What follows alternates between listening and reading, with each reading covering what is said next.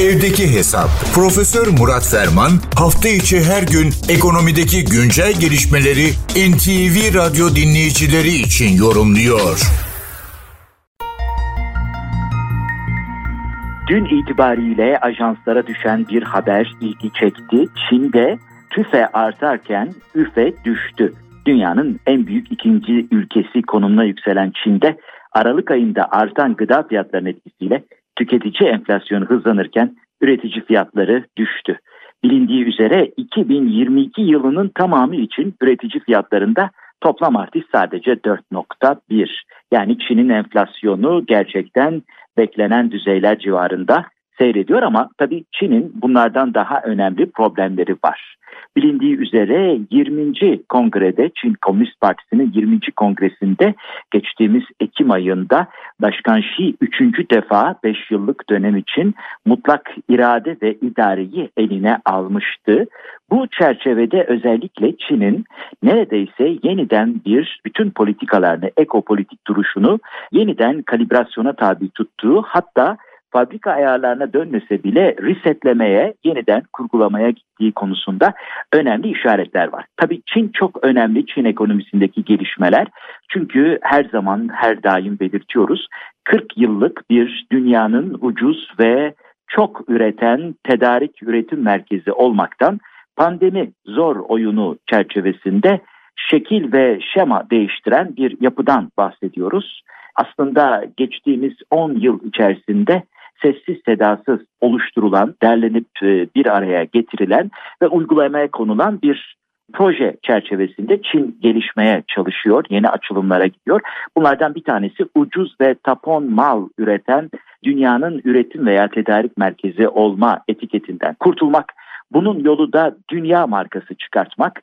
Bu konuda da önemli kazanımlar sağladılar. İstenilen hız ve sayıda sonuçlara ulaşamasalar da işte biliyorsunuz e, hizmet sektöründen elektronik veya dijital iletişim konusuna kadar pek çok markayı dünya sahnesine çıkartmayı başardılar. Ama tabii örneğin Amerika'nın sayısı 300'ü aşan dünya markası skorunu göz önüne aldığınızda Çin'in daha gidecek çok yolu var.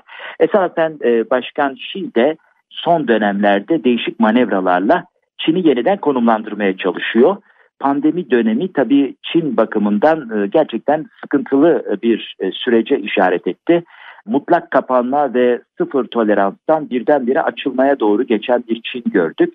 Ama son gelen haberler çok çelişkili. Çok sayıda vaka ve ölüm olduğu yolunda kuvvetli deliller var. Hatta bazı uzmanlar yakın bir zamanda Çin'de yeniden hızlanan vaka grafiği çerçevesinde 1 milyona yakın can kaybını öngörüyorlar.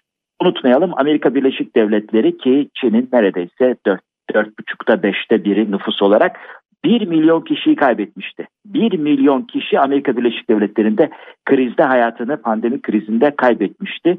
Şimdi bakalım Çin buradan nasıl sıyrılacak? Tabii en önemli meselelerden bir tanesi Rusya ile yakın duruşunu bir parça daha o etiketten kurtulmak. Nitekim yeni açılımlar Suudi Arabistan'dan Avrupa'ya kadar her yere yapılan yeni ziyaretler Başkan Xi'nin bu yeni açılım politikasını ortaya koyuyor. Tabii Çin'in meşhur projesi işte tek yol tek kuşak projesi de bayağı hırpalanmış durumda. Avrupa'nın çıkarttığı yeni bir proje var. Onu yeniden bir konumlandırmak durumundalar. Ama esas meseleleri özellikle konut piyasasında yaşanan sıkıntılar, konut sahipliği üzerinden orta sınıf yaratma konusundaki sıkıntıları ve tabii tüketim harcamaları.